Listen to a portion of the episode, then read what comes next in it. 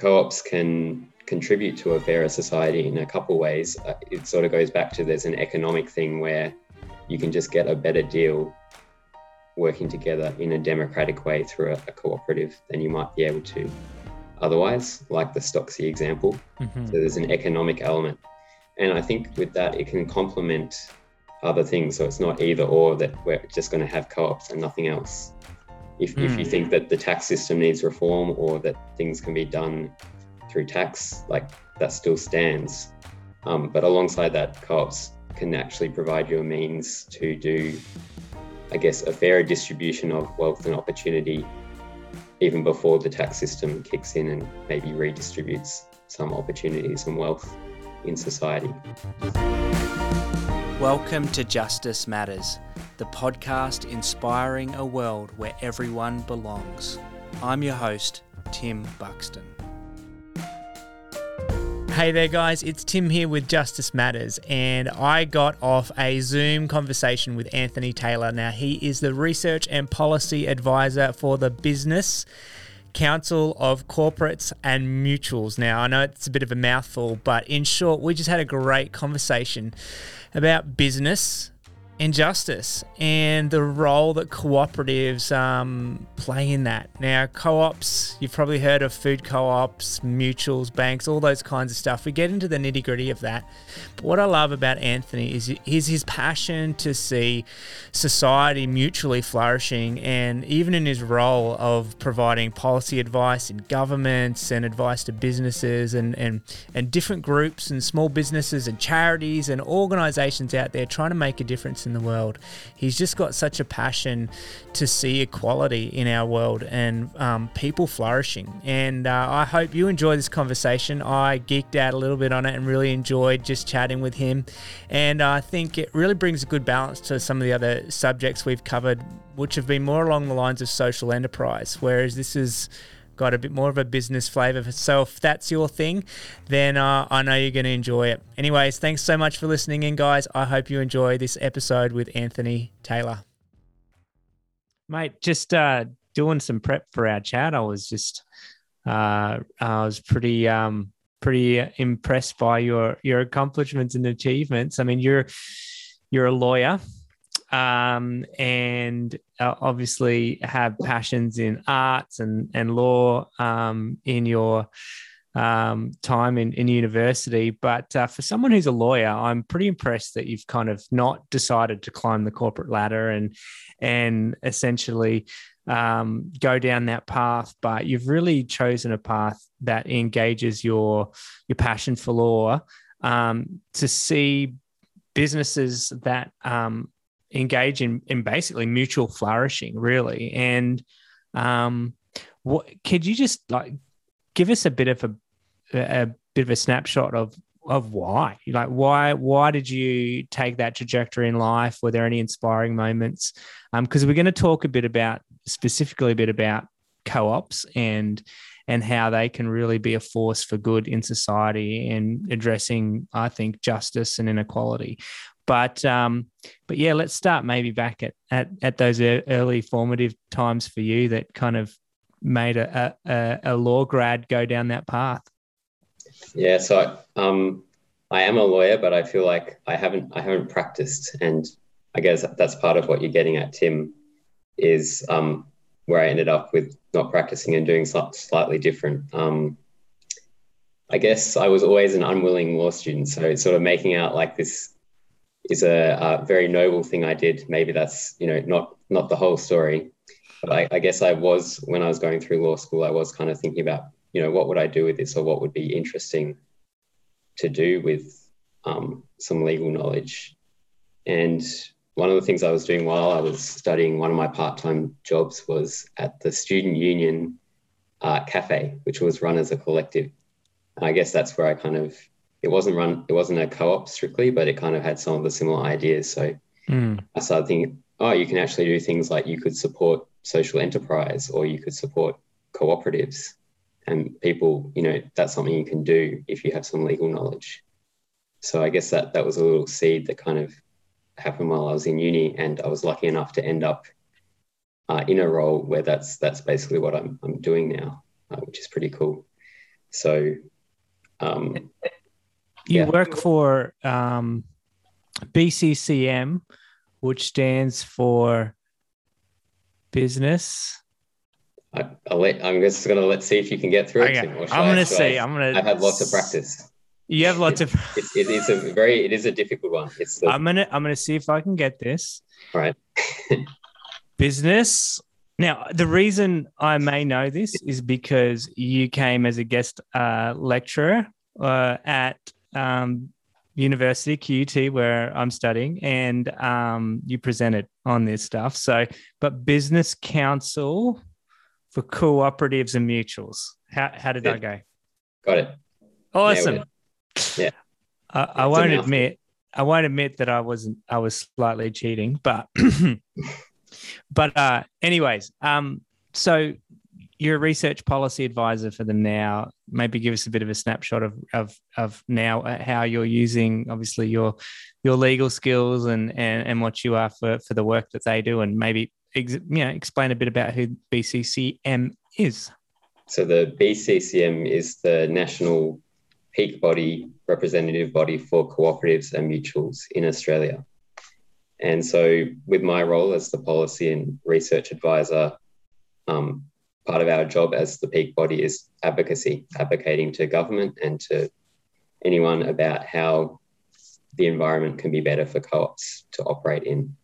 So that's probably the area where the legal background is helpful, because a lot of that is looking at things like regulation, legislation, and saying how it could be improved for cooperatives and mutuals in Australia. But we do a lot of other stuff as well at the Business Council. We support our members to network, and we also develop a lot of educational resources and have a focus on, I guess, general information and education for people, for co-ops, but also for the community. So if there's a group out in the community that wants to find out about co-ops, we maintain lots of free resources on our website about that. And so a big part of my role is in advocacy, but it's a bit of everything else that we do as well, which is things like that, talking to, as you were saying, I came and had a chat to your class, just a general chat about co-ops the other week. That's part of our role as well. And that's a really fun part of the role, is just getting to have a chat to people about co-ops. Yeah. So maybe let's talk about what are co-ops? Because, my first interaction with them, I wouldn't say first, but one that kind of springs to mind for me is when I was back in the USA and I joined REI, which is like an outdoor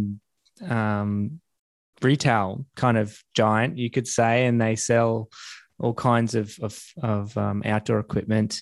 And you had to join the membership to, with the membership fee to join it. But a lot of people may, interact with them with food co-ops, you at your farmers markets or some kind of ways. But there's just such a diverse array of them that can be really surprising. And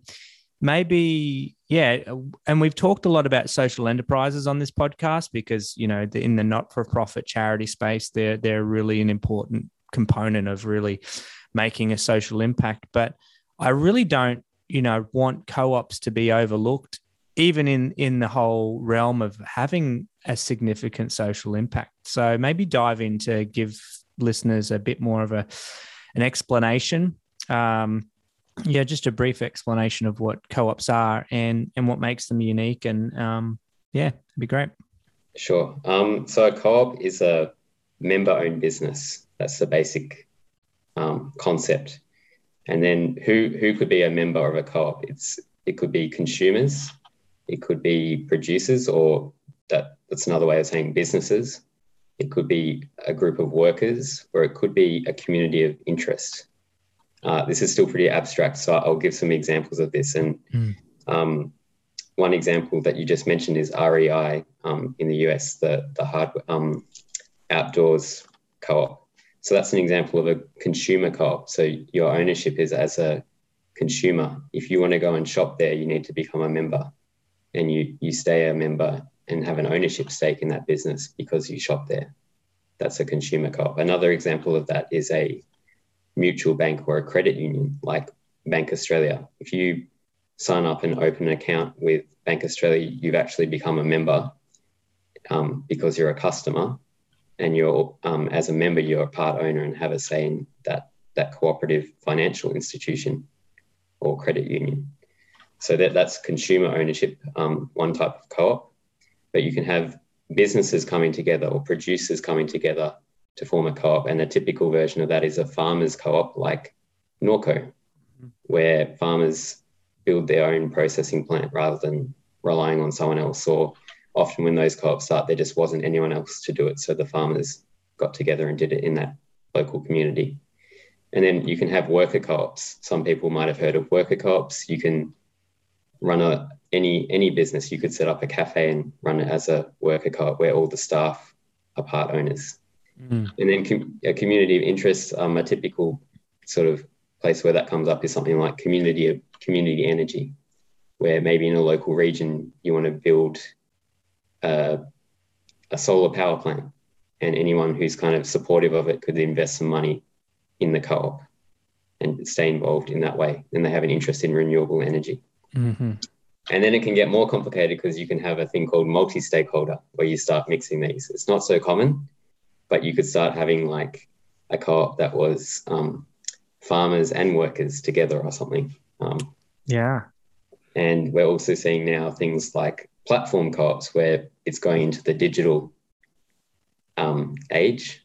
Yeah. And you have something like Stocksy, which is a stock image platform where you can buy stock images as a customer, which is owned by the photographers.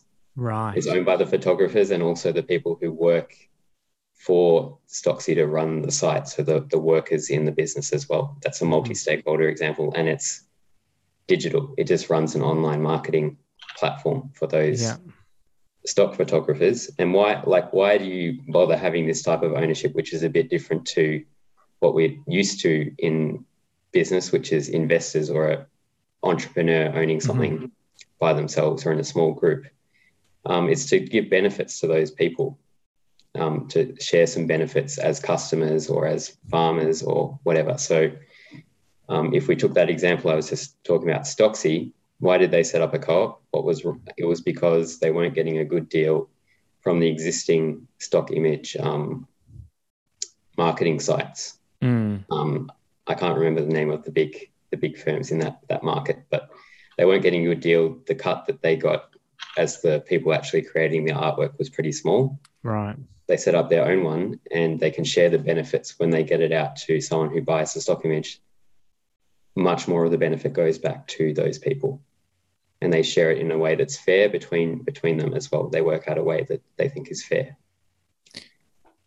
Yeah, I mean, it kind of makes you think of the businesses or the workers that kind of are just employees for someone who owns the company and just reaps all the profits essentially. And if you're smart enough or are business savvy enough to be able to set it all up yourself, and obviously there's great investment and entrepreneurs take great risks and whatnot to get to that place, but it does then create a greater sense of shared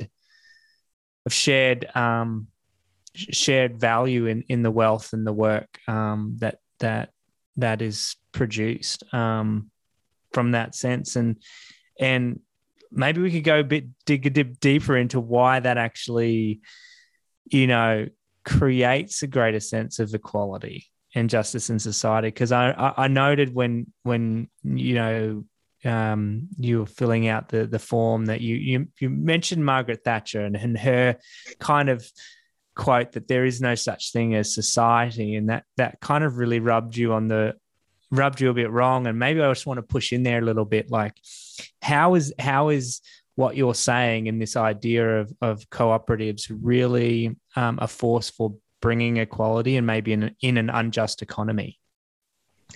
Yeah, so I think we shouldn't be too utopian about co-ops. They're not going to solve everything, but with that quote, which she may or may not have actually said, but that sort of line of thinking, I think, has something like COVID has shown us, right, that we do live in a society.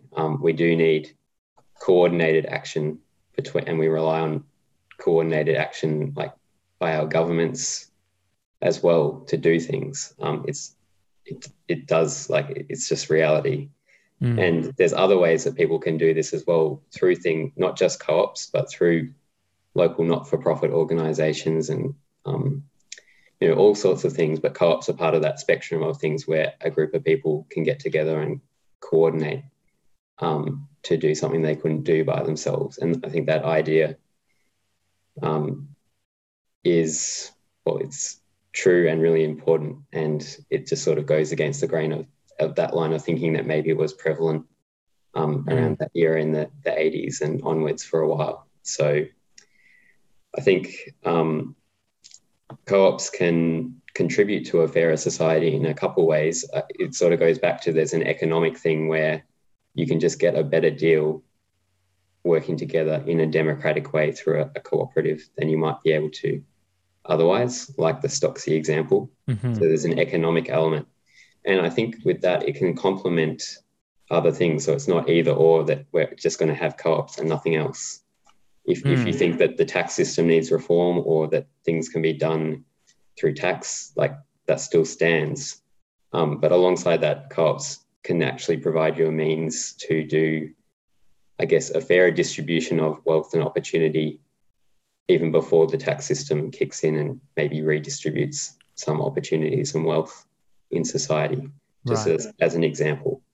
So it could complement other things that people want to do to have a better society, I think. And another thing it does is co-ops are democratic. They're one member, one vote. That's a really strong principle of co-ops. So I think it encourages participation as well. There's a sort of civic participation element to co-ops where people, which is the same, I think, as your local sports club or lots of other organisations as well that are democratically run, where people can get experience participating in a management committee, or they can learn new skills. There's an education and I guess the language now sometimes is capacity building that you maybe in. There's shared wisdom, right? When everybody suddenly has equal input or the ability to make an input on decisions that are made, because one, they're in the community, they're might be far more attuned to how the decisions or the impacts that a business is making will have on that community that they're in. And there's so much more that they could also contribute to making the co-op run more effectively and efficiently as well, right? Absolutely. That's a really good point, Tim. I think there's an empowerment element, and if you thought of maybe a marginalised community, a co-op could be a better way for them to empower themselves rather than having a top-down approach or someone at the top, the owner or the board or someone far disconnected making all the decisions, which tend to be in a very maybe more capitalistic sense concerned mostly about bottom dollar, right? Profit. Yeah. So I think with a co-op, because the purpose is different, you're trying to deliver benefits to it. It's still a business. You still need to, like not-for-profits as well, you still need to be sustainable.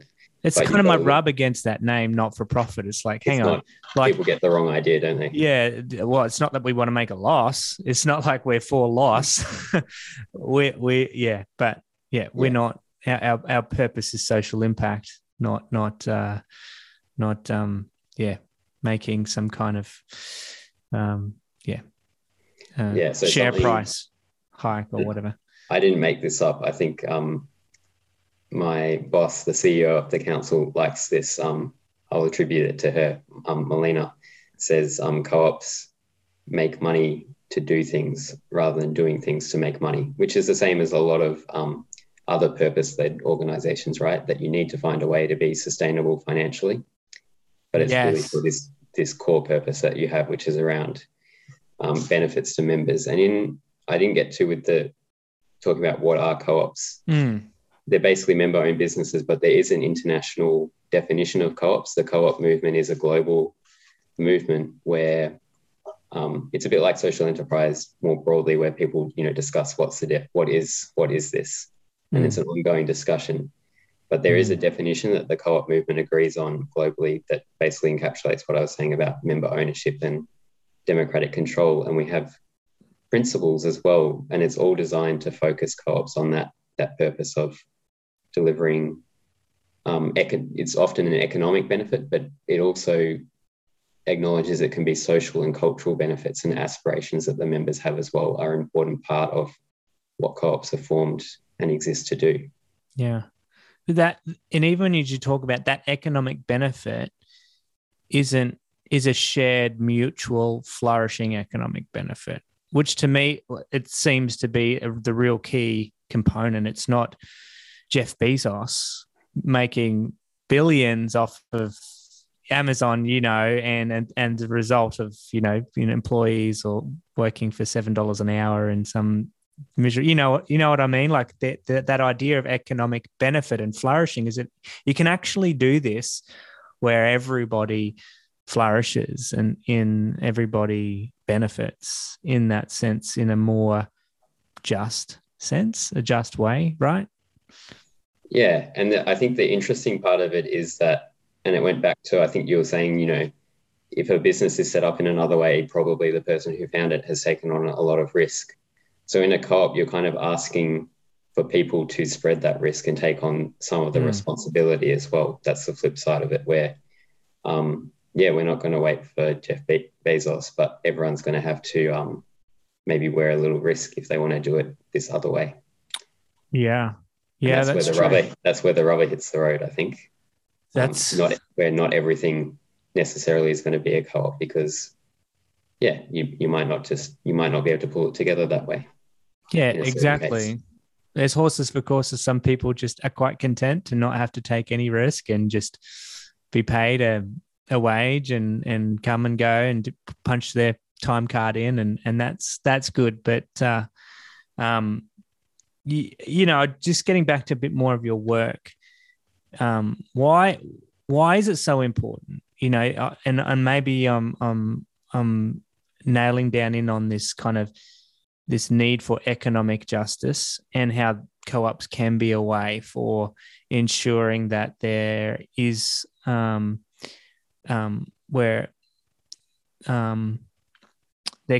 isn't such an economic oppression on those who are already, you know, marginalized in society. And, you know, we think of how it doesn't even feel like governments run the world anymore. It's these large corporations that run the world, you know, these large tech firms nowadays. And in the past, it might have been oil companies. And we're seeing a shift in where the power lies in society. Why is it so important that your work, in your work, where it kind of addresses the systemic nature of, you know, the business realm and policies being made, and you're, as you say, you're an advocate, you speak in parliament, you talk about these things. How is that, and why is that just so important in creating a just society? Well, I guess one of the issues that the Business Council exists to address is probably just the basic awareness about co-ops as part of the economic landscape that already exists and already have an impact, especially in some certain sectors like agriculture and insurance. And just as an example, I think 8 in 10 Australians are a member of a co-op or a mutual. A lot of that is through things like if you're part of a mutual bank or credit union or a mutual health insurer, but you probably don't know it. And a little bit of that is on the sector, and that's kind of why the Business Council is there, is to try and rectify that. We're a collective body of the sector saying, you know, we need to actually get out there and let people know this is it's already a good sector to build on, but also that getting probably more to your question is around, you know, why does it matter in the first place? Yeah, why? That co-ops and mutuals can actually shift the power in markets in favour of consumers, in favour of farmers. They can actually shape markets so that they're the way that people can get a better deal in the economy, basically, especially if they go to a significant scale and have market share. But I think the other side of it, which goes to that more civil society part of it, I think is the capacity building, the chance for people to participate in democratic forums that are outside the traditional political democracy. Mm-hmm. And I would say that I think co-ops and mutuals complement that. So we don't have to rely just on having the right representatives in parliament. We can also build economic democracy. I love that, the economic democracy. You know, I see, you know, I work with a lot of people that do incredible work in poor countries to try, you know, there's organizations like Kiva that offer microloans and honestly, economic empowerment, especially of marginalized women in particular, who are quite often not enabled to really get into business ownership in certain countries and parts of the world where you know there's women's rights and equality just aren't recognized, same as here in Australia or the West. But economic empowerment is such a key component, really, of alleviating poverty and I guess, as you're saying, that capacity building and saying, hey, look, not everyone is going to be able to be an entrepreneur and just learn it, go to, you know, do a little business course and run their own business effectively and make it, right? Like, you know, we even see here in Australia where there's so much support for small businesses, you know, for however many small businesses that start, there's X amount, you know, a high percentage that just can't make it, you know, they just don't have that resiliency to push through. But what you're saying is this model actually eliminates maybe a lot of the risk and ensures that economic empowerment is given back to the people in a way that could, especially those that really wouldn't have the ability to really make it, can. Absolutely. And I think small business is even a good example. Small businesses can join together in co-ops and it can help them reduce some of those stresses, I guess, that is really hard on if you're a single entrepreneur or, you know, startup. Someone running a startup, and at least you can share some of the costs or some of the risk of doing that. Even that in itself is a good example of where you could be cooperating to see more of these small businesses long lasting. Let me tell you about one of our partners, Freedom Broadband. They're an incredible profit for purpose business. Freedom Broadband is your all-in-one internet and telephone service provider, whether it's for your business or your home. Now, their internet connection and speeds are simply amazing, and they're in another league when it comes to the quality of their customer service. But here's what really sets them apart. When you switch to any of their services, they'll donate $5 every month to a non-profit cause of your choice. As the founder of You Belong, an Australian-based non-profit charity, one of the greatest challenges we face is fundraising, and I think I can speak for almost all leaders in the nonprofit world when I say that being able to have a residual income coming into your accounts to support your work is a dream come true. And like most nonprofits, our work is dependent on the generous support of individuals and groups that share our passion to empower refugees to integrate and thrive here in Australia. But what that means is that we spend more time and energy looking for ways to raise support, and what I desperately love to be doing is spending that time and our limited resources developing and growing the many successful programs that we run. But here's where our friends at Freedom Broadband come in. You see, a few months back, I was on a 4G wireless connection at home through one of the largest phone and internet companies here in Australia. And each month I was nervous about going over our usage, getting a nasty bill at the end. And I was working on a lot of the podcasting and videos at home, and the speeds I was getting were just painfully debilitating. And I finally decided to give Freedom Broadband a call. And within 2 minutes, I was on the call with Graham completing my application. And within a week, I had completely switched over to their $79 a month unlimited plan.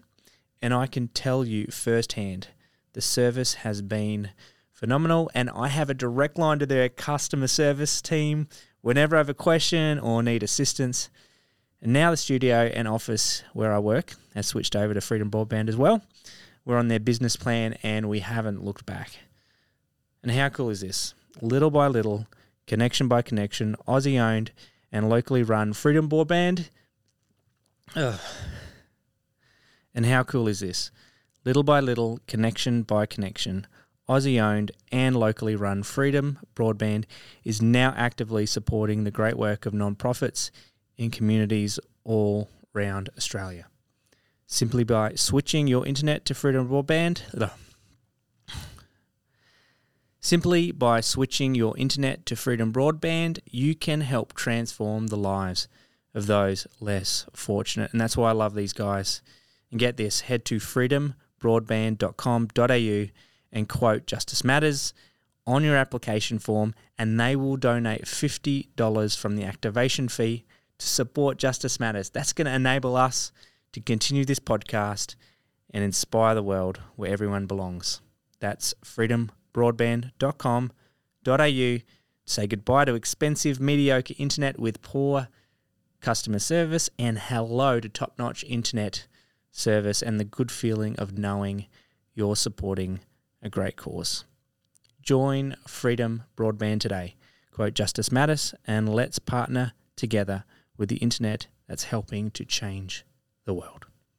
Is there any particular co-op that's like maybe one of the most interesting or maybe the most exciting or something maybe you've been involved with that you're passionate about? I'd love to hear a good example from you. Yeah. Well, it's tough. I'll probably cheat and go into a couple if that's right, Tim. Yeah. Take a couple. Yeah. I really wanted to share with people one called SILC, Supporting Independent Living Cooperative, which is a co-op started up about 5 years ago in the specialist disability accommodation industry. So I think the NDIS is a good example where co-ops could really help, because the NDIS has been set up with this idea of empowering individuals, more choice and control for individuals with a disability. But to really realise that, I think it needs to be coordinated by those people so they can get more out of their budgets and really exercise control, because if it's just left to a totally free market situation without a diversity of providers, maybe without some coordination by consumers and some leverage for consumers, I just don't see that goal will be met. So this co-op is one example where that's starting to happen, where the co-op is actually a co-op of co-ops, and the individual co-ops are small specialist houses that have been set up by parents with children with or guardians for people with disability. Mm. And by joining the co-op, all these individual houses get the economy of scale. They can spread costs. Right. And suddenly the budget that you're getting through NDIS can go a lot further and you can do a lot more with it and get really good outcomes. So I think, it just seems like a no-brainer, and those guys are actually doing it though. So really check them out. SILC, and SILC is the acronym there. Yeah. Yeah. Awesome. So, but this probably shows the diversity of co-ops, and that can really apply to any group that wants to use it. Is one that I had a little role in, I can't claim too much, with setting up was the Limestone Coast Fishermen's Co-op. Yeah. Which was a new co-op of lobster fishermen. Lobster fishers in South Australia who they'd seen there's another really successful lobster co-op in WA, the Geraldton Fishermen's Co-op. Mm-hmm. They felt like they weren't getting a good deal from foreign-owned processors in their region, and could sort of see writing on the wall with that, where things were going. So they set up their co-op and started processing themselves and trying to get a better deal. And so, they're not, I guess, lobster fishermen, maybe, it's quite different to people with disability and the NDIS, but there's a similar logic. And I just really enjoyed working with them. They really got the ethos, I think, of cooperatives, and that's always great. And they're actually got some lobster fishermen with some suits on now, right? Like, maybe not necessary, but I think that highlights.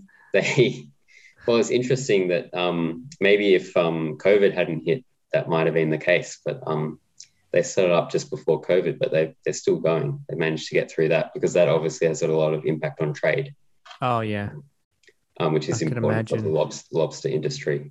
But they're actually featured in a documentary that was on ABC called Fight Back Farmers. That's still up on iView. Okay, Fight Back Farmers, check that out. And it's got a couple other co-ops, farming co-ops as well. So, yeah, check it out. Look, I could go on. Yeah, heaps of co-ops. I mean, maybe just one last one quickly would be there's a recent community buyout in suburban Melbourne in Montmorency. Okay. So a group there got together and there was an old church that wasn't being used that was going to be sold off to developers, and the community got together, formed a co-op to buy the land and try and find some community uses for it. So we're seeing a lot of that now, and that's a really great story when a community can do that through a co-op. Wow, I mean, there's just so, like you said, there's just it can almost apply. It can apply to any industry, really. As you highlighted with Stocksy, I think it was. Yep. I keep thinking of iStock, which might be one of the big companies that probably it was exploiting photographers and artists. And speaking of art, on a completely different tangent, you're quite the artist yourself, is that correct? Or you just like to tinkle around with the drums and guitar and? I know a little bit of. I wouldn't say I'm an artist. I studied Indonesian. But I studied Indonesian language and also Indonesian literature at uni. That was the other thing. You're kidding. Well, here's something fun fact for you. I was born in Indonesia, so but I can't. I was born in Bandung. There you go. So just outside of Jakarta, there you would know. Don't speak a lick of Bahasa, right? And I'm not. I was a wee one when my parents came back to Australia, but I do have like a lot of photos and all the little trinkets are around the house at my parents' house of Indonesia. But so you can speak some fluent Indonesian? I'm pretty rusty now, Tim. But yeah, I did learn Indonesian, and I, if I had a couple of weeks to warm up, I could say I was proficient, I think. Yeah. Give us. Can you give us something? Apa kabar? Apa kabar? Is that like? That's how are you? How are you? Awesome. Yeah. Oh, I love it. It's always, and it's, obviously Indonesia's a good neighbor. Have you seen any cool co-ops in Indonesia? Have you spent some time up there and learned a thing from other parts of the world? Yeah, so there is a big co-op movement in Indonesia. Like they have a co-op department. So it's like really it's a big thing in Indonesia. I think when you look at post-colonial countries have an interesting relationship with co-ops because a lot of the time, and not only post-colonial countries, but the relationship with government and co-ops there is a bit more top-down, or sometimes there's a legacy of that, where the government sort of maybe at one point set up co-ops for people. So sometimes they have a legacy sector like that they're kind of dealing with. But, yeah, they have a massive co-op sector there. Like Australia, there's a massive credit union or mutual banking sector. That's really important. But yeah, Indonesia, probably if I wasn't doing co-op stuff, I'd be trying to do something to do with Indonesia. It's an amazing country, I guess. It's so many islands and so many languages. Like it's a really diverse nation. It's sort of amazing, and it's had its struggles with that, but being brought together as a nation is quite amazing in a way. So it's more than just Bali. There's a lot going on. So that would be, I'd say, is go, if you go to Bali, also go pick another island and check it out. Yeah, Java, Sumatra. Go to Java or anywhere. There's a lot going on. Yeah, Java's got some really amazing places to visit. Jogjakarta, for example. Mm. Yeah. Oh, man, that's awesome. And well, I think we've kind of had a really good yarn and a good yak. What would to inspire people to maybe look into it a bit more? What's your final pitch, or what's your final thing you'd like to share with our listeners today? I guess I have to give a plug for the BCCM website, which is bccm.coop or .coop. That's another thing. Co-ops have their own domain. Oh yeah. You can be if you're a former co-op, you could get a .coop website. Yeah, check out our website. There's lots of information on there. I'm happy. My details are somewhere on the website, so people can get in contact with me if they're doing some sort of social enterprise or social thing that might be a co-op. I'm always happy to have a chat. Yeah, I think I mentioned this in the class when I was speaking to you, Tim. Like, if people want a more deeper dive into co-ops, or sort of the history and the philosophy around them, I'd recommend looking up Nathan Schneider, who's a US journalist who writes about co-ops and wrote a book called, I'm going to forget the name now, Everything for Everyone, that talks about co-ops. And it kind of captures this thing about co-ops that they're very, like, they apply to everything. They're kind of a mundane thing in a way, like they're just businesses that provide goods and services to people. But they've also kind of got this edge of being quite radical at the same time. And I think he kind of has a way of capturing that nicely. I love that. So yeah, it's a great point to finish on, that this is just everyday life. It's what we do, right? We wake up, we do business, we might make things, we might provide a service, or whatever that might be. This is everyday life, but in a way, restoring it in and redeeming maybe some of the more elements to where people can exploit and take advantage of that, and making sure that it's done, which seems radical, right? It seems radical, the steps we have to take to make sure that we live in a fair society, and that exploitation and greed doesn't bleed into our lives in ways it doesn't need to. So hats off for all the great work that you do, the behind the scenes work of research, of policy, of sharing and creating awareness. Really appreciate what you're doing and the contribution you're making, and the ways you share that so freely with others. Really appreciate it, Anthony, and coming on and sharing about it. Thanks, Tim. Thanks for having me. Thanks for listening to this episode of Justice Matters. I'd also like to shout out to the Patreon community that financially supports this podcast. Guys, thank you so much for your support. You can join them simply by going to patreon.com/Justice Matters, where a simple donation of $5 a month, you can become part of the Patreon community and get access to behind the scenes content and extras that I share just with you. And lastly, there is another really important way that you can help support the podcast, and that's simply by rating it or leaving a review on Apple Podcasts or Spotify, maybe by subscribing on YouTube. Yes, we are a video podcast as well. Guys, thank you so much for listening in to this episode of Justice Matters. Please come again soon. I can't wait to share more episodes with you. Thank you so much. I'm your host, Tim Buxton. Thanks for listening.